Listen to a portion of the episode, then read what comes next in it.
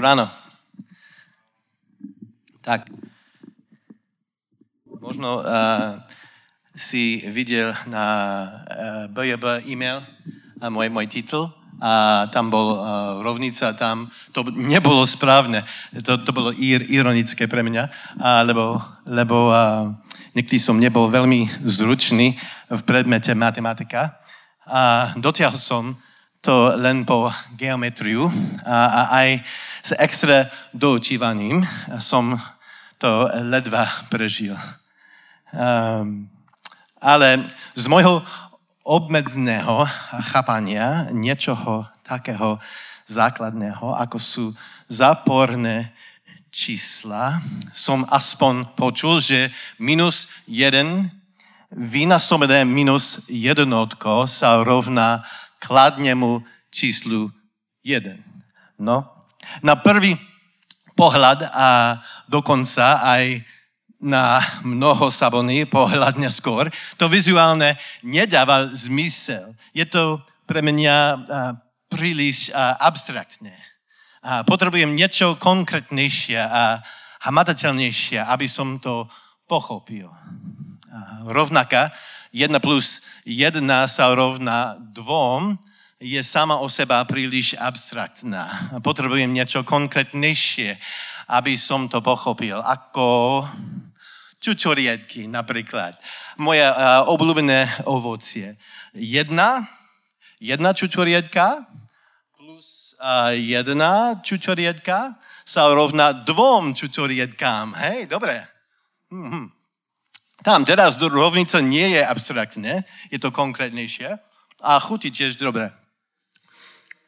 Ale pre mňa vidieť rovnicu ako minus 1 vynásobené minus jednotkou sa rovná kladnému číslu 1, je pre mňa nielen abstraktné, ale ponechaný sám pre seba si ani nedokážem predstaviť nič konkrétne vo stvorení, čo by tomu mohlo začať dávať zmysel. Možno len, um, prepač, možno len potrebujem uznať, že je to nejakým spôsobom pravda a prijať to vierou. A keď, keď to vezmem na hĺbšiu a osobnejšiu úroveň, keď sa pokúsim zadať údaje zo svojich skutočných životných skúseností do tejto zdánlivo nemožnej rovnice, môj život znásobených negatív, ako slabosť, bolesť, smutok, frustrácia, vysmech a choroba, keby to nebolo pre Božia milosť, by, by sa v mojej mysle rovnala iba zúfalstvu. Určite nie zásobné, pozitívne alebo radostne silnej reality, a, rozhodne nie niečo, čo by mi zanachalo v ústach dobrú húť. Ale nakoniec sa musím zamyslieť, kde mala taká matematika svoj začiatok. Kto je skutočne pánom matematiky? Je to niekto, komu môžem dôverovať? V liste Rímnom v 11. kapitole 36. Apoštol Pavel hovorí o Ježišovi, lebo od Neho, skrze Neho a pre Neho je všetko. Dokonca matematika. Jemu bud slava na veky. Dnes ráno by som chcel, aby sme túto rovnicu otestovali, pohľadám na skutočné príklady znásobeného utrpenia pre evanelium, ktoré vyústilo do pozitívnej, prekypujúcej radosti.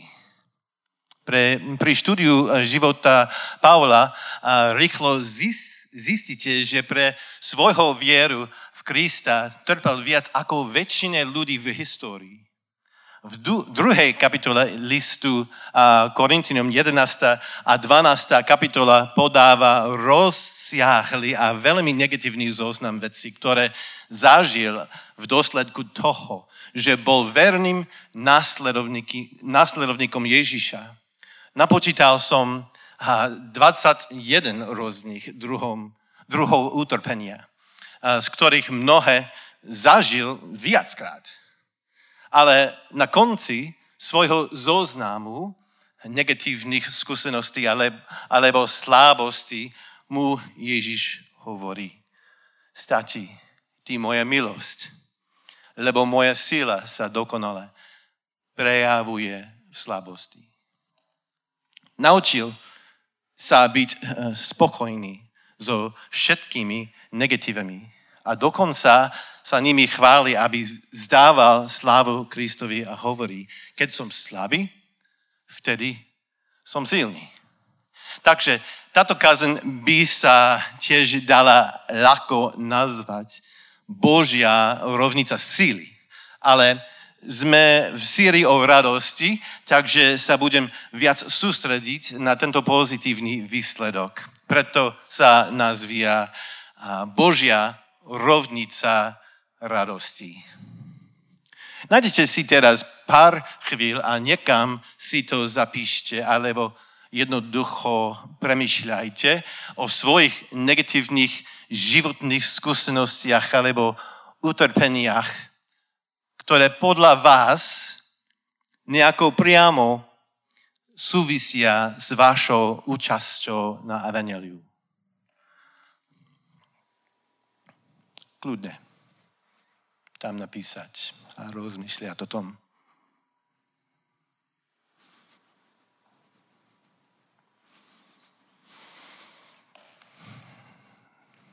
Môžeš pokračovať. A dnes pre nás dúfam, že naša viera v Pána matematiky sa zvýši, čo povedie k väčšej a hlbšej radosti v našich životoch. V liste Hebrejom v 11. kapitole 6. verši sa dozvedáme, že bez viery nie je možno páčiť sa Bohu. Lebo ktokoľvek sa chce priblížiť k Bohu, musí veriť, že existuje a že odmenuje tých, ktorí ho hľadajú. Viera vyžaduje veriť tomu, čo nevidíte. Ak chceme zážiť skutočnú radosť, musíme najprv veriť, že Boh existuje a že existuje niečo za týmto životom, niečo za, za hrobom. Musím veriť, že na tých, ktorí sú plní viery v Neho a Jeho Syna Krista, čaká väčšina odmena. Ale ak, ak je to, čo hovorí Kristus a teda a aj apoštol Pavel o väčšnosti nepravdivé, potom sme len, len blázni, bez rozumu a šialení. Aby sme boli plní radosti z utrpenia pre Evangelium. Vidíte, že môžeme žiť so skutočnou radosťou uprostred utrpenie, utrpenie len vtedy, ak budeme mať neotrasiteľnú vieru, čo sa týka našej budúcnosti. Pavol mal túto radosť. Ja mám túto radosť, lebo Ježiš mal túto radosť. A čo ty? Jedným Jedným eh, z kľúčových postupov, ktorým nás dnes chcem pozbudiť, je to, čo nazývam zrýchlené myslenie do budúcnosti. Alebo po anglicky je to fast forward thinking. Keď ako nasledovníci Krista začneme v živote zažívať viacero negatívnych veci kvôli našej viere a účasti na Evangeliu, musíme sa v týchto chvíľach cvičiť zrýchlené myslenie do budúcnosti. V týchto chvíľach si musíme rýchlo začať predstavovať väčšnosť a tam pánovú slávu, ktorú jedného dňa osobne prežívame s Kristom. Plné radosti. Plný radosti. Predstavte si teraz svoje negatívne skutočnosti premenené na pozitívne. Choroba a postichnutie na celistvosť. Smrť na život. Ľudia, ktorí vám možno spôsobujú v živote utrpenie, vaši nepriatelia, predstavte si ich premenených a stojacich tam s vami pred pánom kvôli vašmu svedectvu života zameranému na evanelium, ktoré prekýpovalo radosťou uprostred akýkoľvek ťažkosti, ktoré vám spôsobujú. Ja viem, že to nie je ľahké, ale predstav, predstavte si, že vidíte svojich žalobcov, svojich nasilníkov a tých, ktorí s vami zle zaobchádzajú. Predstavte si, že vidíte svojich hrubých spolupracovníkov, svojho skeptického lekára a svojho otravného suseda. Všetkých plných radostí pred Pánom. Že sa zjavil kvôli svojmu radostnému životnému svedectvu, ktoré im dávate. Potom prineste tú nádejnú, väčšnú realitu späť na zem. A v záujme Evangelia nech vás informuje o spôsobe, akým reagujete na každú negatívnu vec, ktorú od nich zažívate. Mojím prvým hlavným bodom je jednoducho to, naša radosť plná utrpenia posúva evanelium ako nič iné. Zamyslíme sa napríklad nad apoštolom Pavlom. Pamätáš? Pamätáte si, keď, keď boli Pavel a Siláš, a Siláš vo väzení vo Filipách za ohlasovanie Evangelia? Môžete si o tom prečítať v skutkoch Apoštolov kapitole 16, vers, verše 16 až 40. Pamätajte si, čo robili vo väzenské cele okolo polnoci. Potom, čo ich práve zbičovali.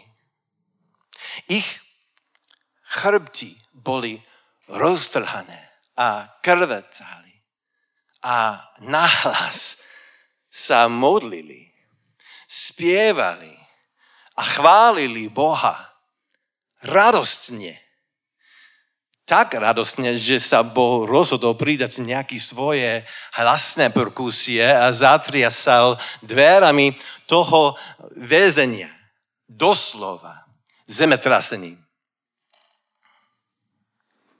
Svojimi modlitbami harmonickým hlasaním pravdy a radostným spevom tak inšpirovali žalárnika, ktorý ich práve zbičoval, že pred nimi padol na kolena a povedal, páni, čo mám robiť, aby som bol spasený?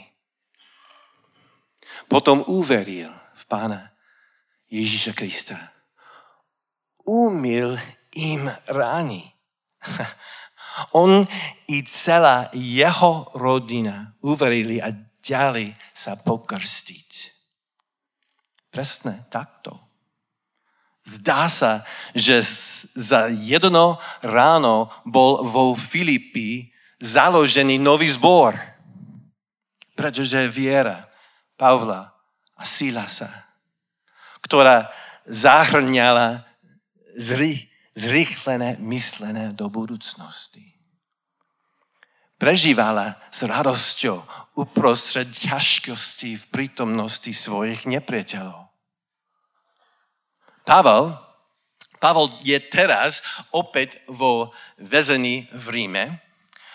A čo sa stalo? Čo sa stará v tomto väzení? Je jeho sústredenie zahalené do jeho utrpenia jeho utrpenia? Určite je to pre neho bolistivé a plné ťažkosti, ale jeho mysel a srdce opäť predsvičujú zrychlené myslenie do budúcnosti, fast forward thinking.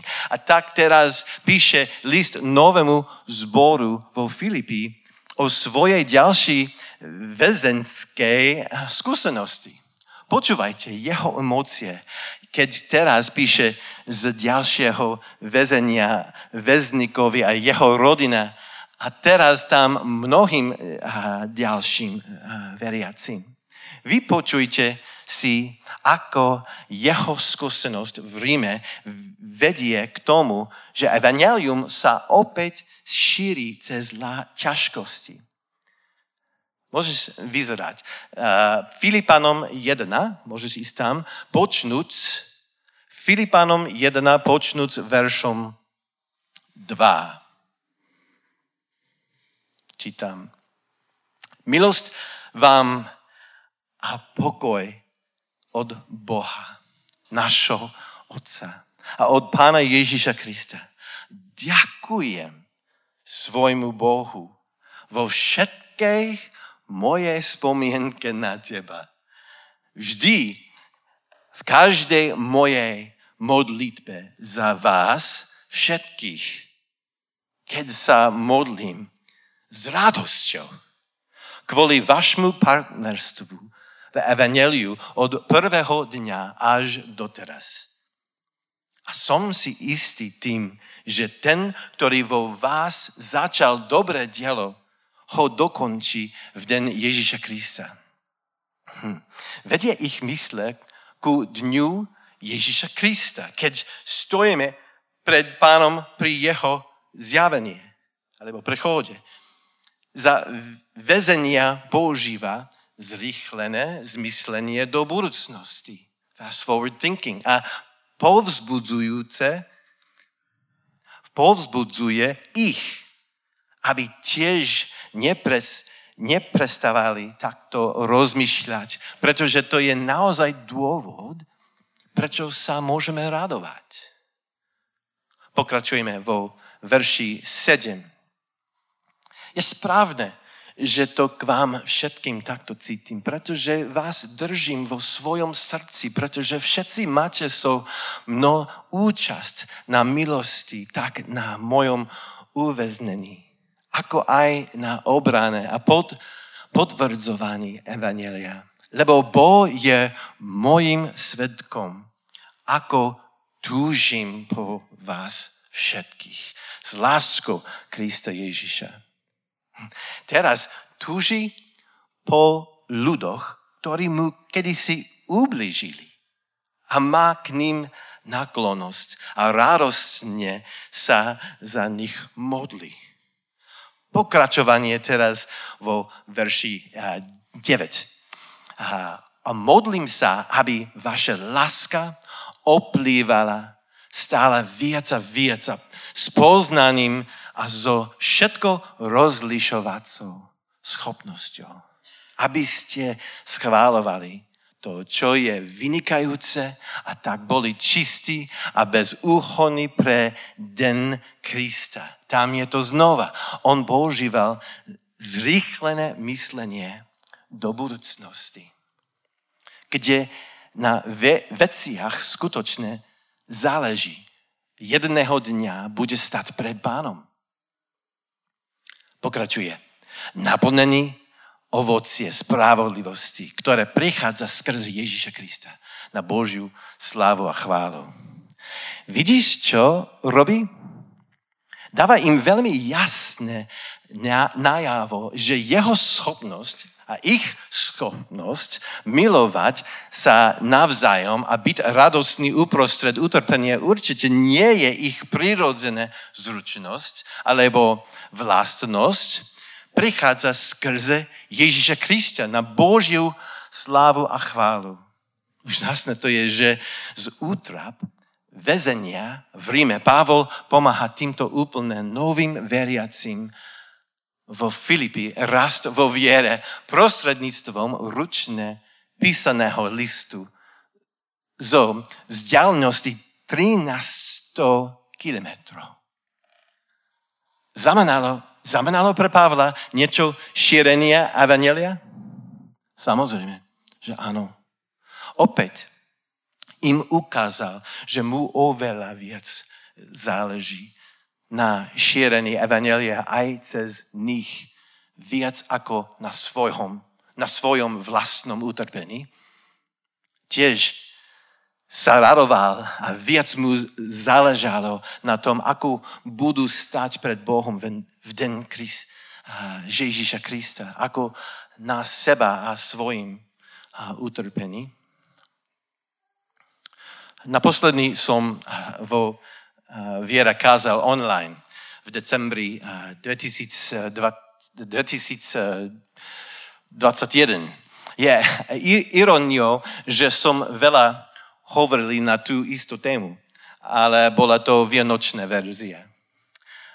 Vtedy som ešte nevedel, že rok 2022 bude jedným z najťažších rokov mojho života. Mnohí z vás už vedie, že moja manželka Amy bola často v nemocnici s obličkovými kámeňmi. Snažili sme sa spomenúť si koľkokrát, ale bolo to najmenej sedemkrát. Dvakrát z toho boli pobytí v nemocnici prekvapivo, mm, veľmi zlavé, pretože sa u nej rozvinula aj smrteľná sepsa. Bolo to bolestivé a život ohrozujúce. Bolo to ťažké a emocionálne, stresujúce pre nás a našu rodinu a pre mnohých z vás tiež. Bola to jedna negatívna vec za druhou. Znova a znova a znova, znova. Kedy to pre nás skončí, Bože? Zrychlené myslenie do budúcnosti, budúcnosti Mark. Ach, áno, zabrol som. Uprostred všetkých negatívnych mnohostranných emócií a stresu je niekedy ťažké spomenúť si na to, aby ste sa priblížili k pánovi matematiky. Aby ste vopred videli pozitívne, pozitíva na druhej strane rovnice a reagovali s radosťou keď to robíme, je to len z Božej milosti. Samozrejme. Zaujímavé je, že každý jeden z vážnejších pobytov Amy v nemocnici so sepsou bol počas dvoch veľkých podujatí Bratislave spieve gospel. Bola v nemocnici 11 dní počas našej open air akcie pri Dunaji a potom ďalších 18 dní počas našej veľkej sezóny v Lani na jeseň. Emi a ja sme, sme práve videli svedectvo na našej tretej skúške a v oktobri a tom, aké dôležité je pre nás dôverovať Bohu uprostred ťažkosti a že naše životy sú v jeho rukách. Nemusíme sa báť. A potom, bum, o pár dní ten týždeň išla do nemocnice a do BSG sa nevratila až na ten afterparty v decembri. Prečo sa to deje, Boh? Všetky piesne minulé jesene boli o prechode od strachu k viere. Mnohí z nás, ktorí sme tu slúžili a zúčastnili sme sa veľmi osobne. Sme videli, ako Boh začína prebudzať vieru v životoch týchto ľudí s pravdou Evangelia, ktorú cez nás prežívali v slovách, piesňach, modlitbách, skutkoch. Super to bolo. Viac ako 80 z týchto 162 spevakov nemá kostol. Nemá kostol. 80 ľudí.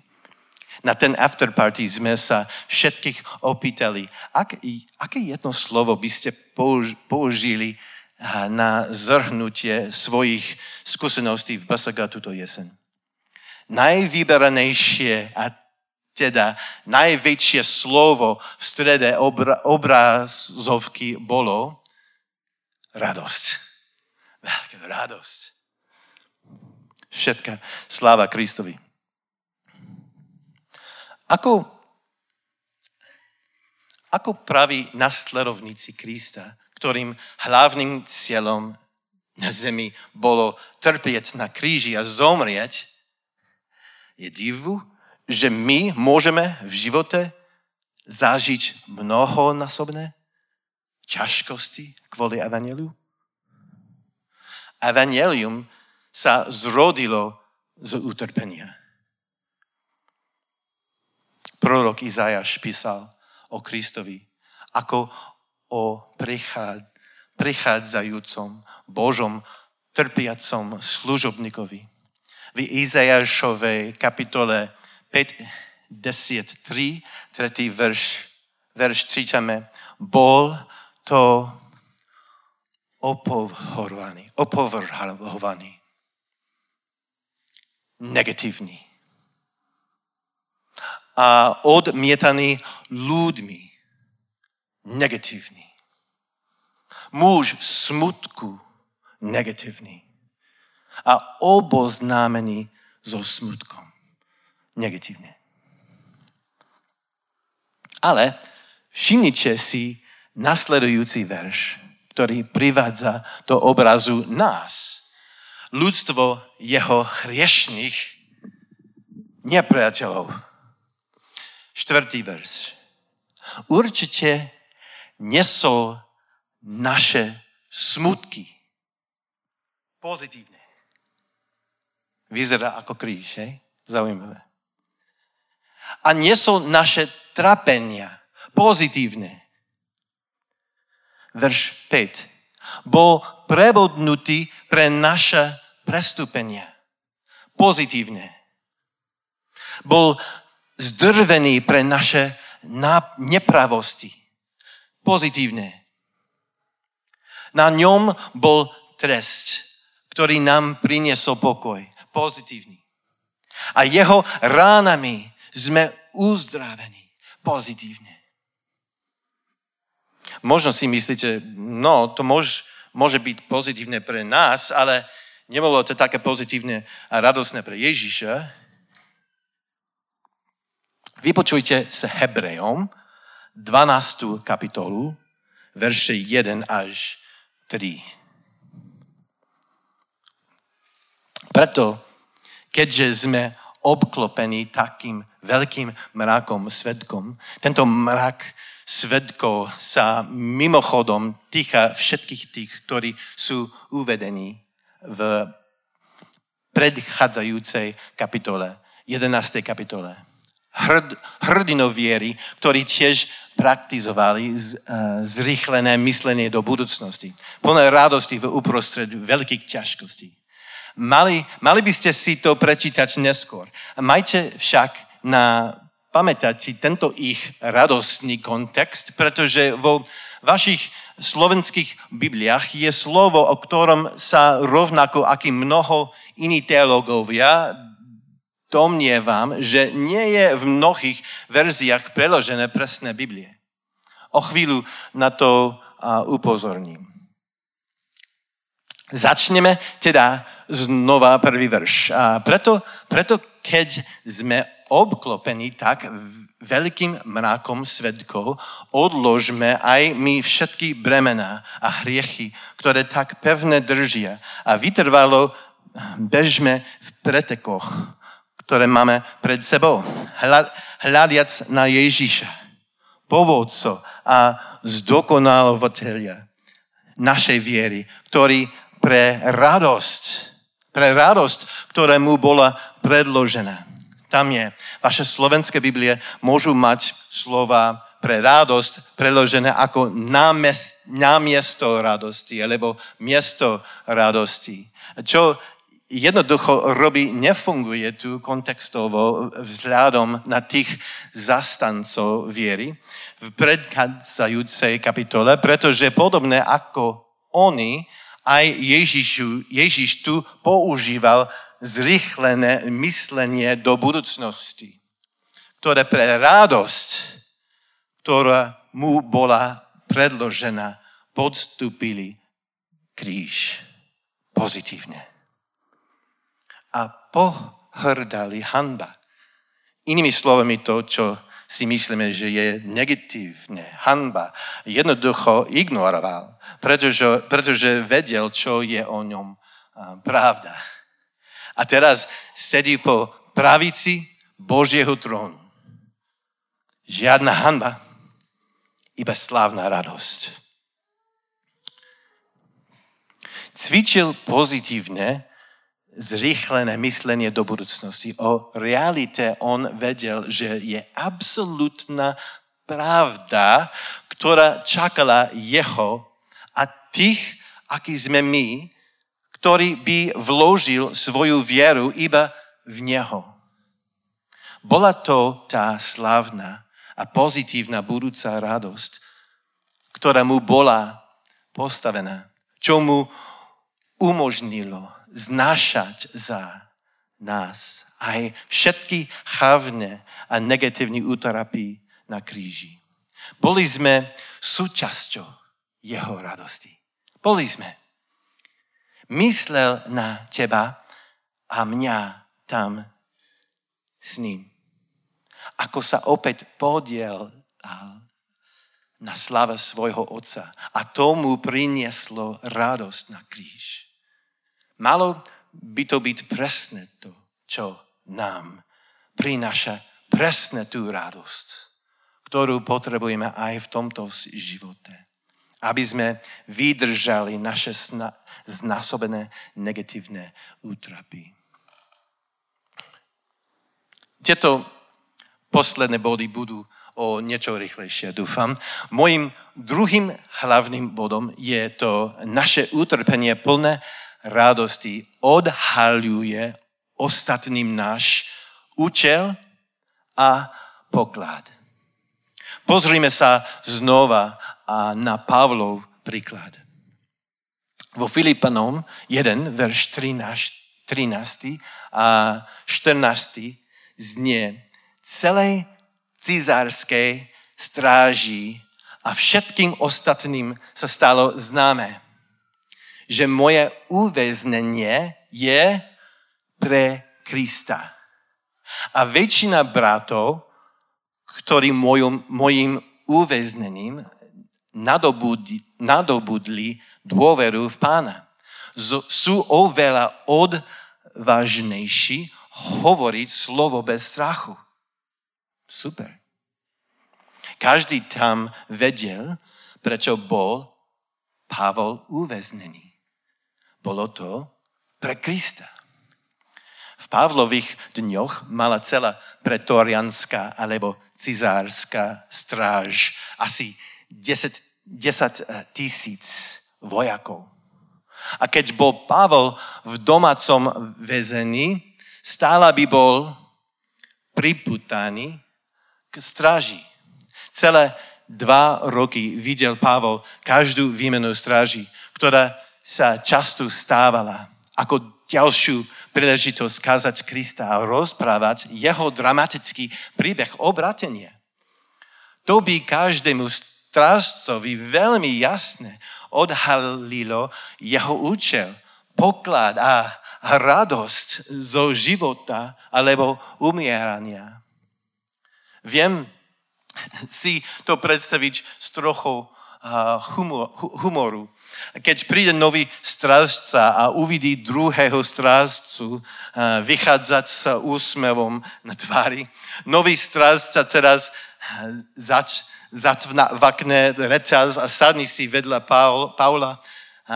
Pavol sa na neho pozrie a zdvihne svoju hlučnú a reťaz a povie ahoj, ja som Pavol Mám radosť.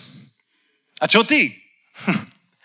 A už vieme, že Pavel rád spieval a modlil sa naozaj nahlas a polnoci, o polnoci za, z väzenie vo Filipách. Nutí vás zaujímať sa, ktorá osoba bola v tejto situácii vlastne väzňom. Pavel alebo strazca. Dúfajme, že Pavel mohol aspoň zostať naledený, keď spieval, ale jeho spev spôsobil zemetrasie v Filipii, tak možno nie. V cisárskom paláci, paláci pracovala, pracovalo aj mnoho ďalších, s ktorým bol Pavol v kontakte a zdieľali s nimi evangelium. Ďalší Židia, ktorí, ktorí boli zvedaví na jeho posolstvo, ho tiež mo, mohli navštíviť počúvať a debatovať, debatovať uh, s Pavlom. Ale úplne sa uistil, že všetci vedeli, že jeho uväznenie bolo pre Krista. Pre Krista. Nikdy sa nezdá, že by nariakal alebo sa stážoval, ale namiesto toho sa zdá, že zostáva na mysil a v dôsledku toho sú ostatní veriaci povzbudzovaní, aby tiež zdieľali svoju vieru. Je to výťazná situácia. Situácia pre Evangelium. Počas našej zdlhávej skúšky s Amy v nemocnici na jesen tohto roku sa ma z Božej milosti a zámeru veľa ľudí v BSG a tiež na celom svete pýtalo, Mark, ako, ako si dokážeš udržať radosť uprostred všetkých týchto ťažkostí? Ich otázka bola pre mňa postavená presne tak, ako o nej hovorí paštol Peter v 1. Petra, kapitole 3, verš 15. Buďte vždy pripravení dať odpoveď každému, kto sa vás pýta na dôvod nádeje, ktoré je to vo vás. No, robte to s jemnosťou a rešpektom. Bola to pre mňa radosť dať im odpoved na nádej, ktoré, ktoré ja vo mne. Moja nádej a amína nádej dnes a vždy je v Ježišovi a naša väčšina budúcnosť je jasná. A preto môžeme spievať piesne nádeje ako Mám radosť, alebo strach nie je naša budúcnosť, choroba nie je náš príbeh, zlomené srdcie nie je náš domov, smrť nie je koniec. Nie, Ježiš je naša budúcnosť, Ježiš je náš príbeh. Ježiš je náš domov. Život a radosť Ježišom je náš konečný cieľ. On je našim cieľom a pokladom. Aký bol Ježiš, Ježišov zámer uprostred jeho utrpenia? Malo to oslaviť jeho Otca v nebi a priviesť s ním k sláve mnoho duší. duší. Aký bol Ježišov poklad? Jeho pokladom bol jeho otec. Aj nás. Aká bola jeho radosť? Jeho hlavná radosťou alebo potešením bolo plniť otcovú vôľu. Aký je náš zmysel života. Čo je našim najväčším pokladom? Najväčším pokladom. Čo je naša radosť? Alebo potešenie? Potešenie. Nakoniec, utrpenie, utrpenie naplnené radosťou, musia ostatní vidieť a počuť. Musia ostatní vidieť a počuť. Je ľahké rýchlo prejsť cez štyri jednoduché slova v liste Filipanom. Jeden verš 12. Aj keď v skutočnosti boli pre mňa osobne možno najbočnejšie, keď som znova študoval túto časť Pavlov, Pavlovho listu.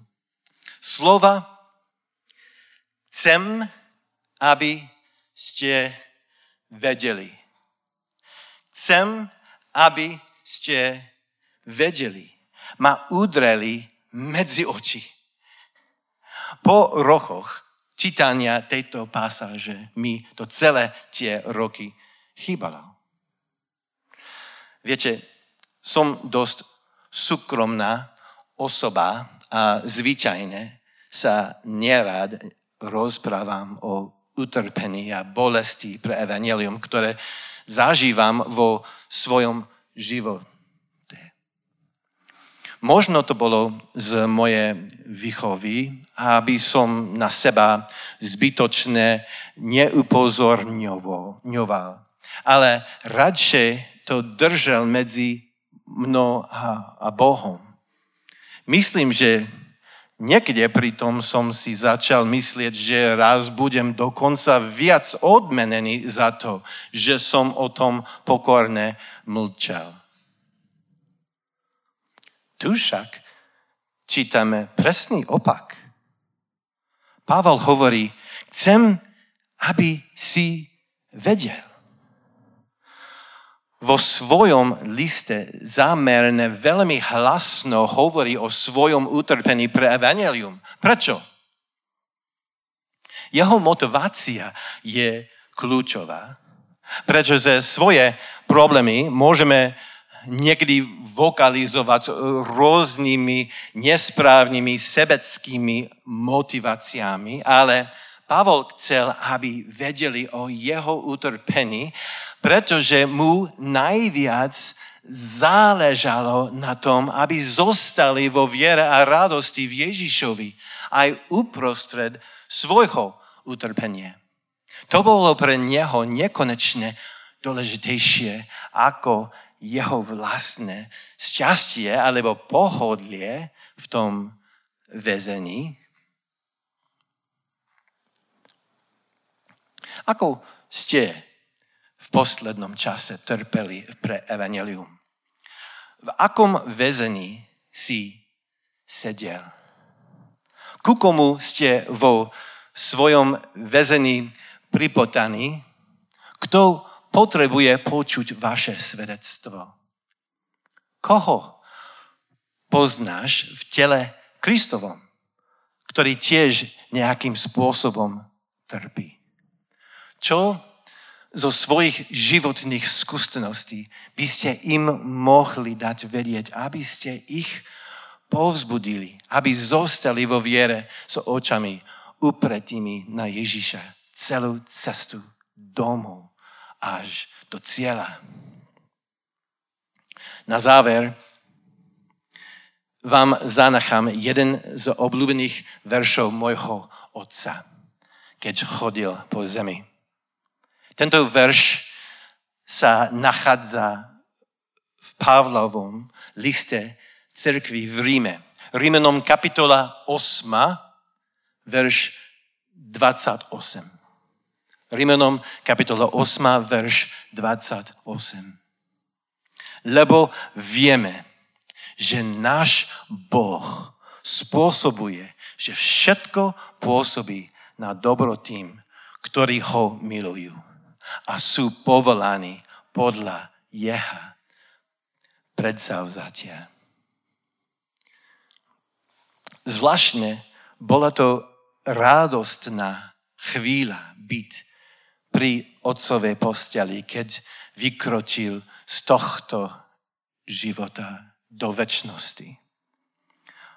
O to väčšiu rodosť pre mňa však bolo, keď nám sestrička oznámila čas jeho odhodu. Zo všetkých 1440 minút dňa sa bol rozhodol priviesť môjho otca radostne domov o 8.28. Jeho obľúbený verš. Ako som už povedal, niekedy som nebol veľmi zručný v matematike, ale dúfam, že ironicky sa mi dnes ráno nejakým spôsobom podarilo poskytnúť nám všetkým nejaké doučovanie, ktoré nám umožní upriamiť zrak na pána matematiky a nájsť našu radosť z neho uprostred znásobých, znásobených ťažkostí tohto života až domov do neba. Amen.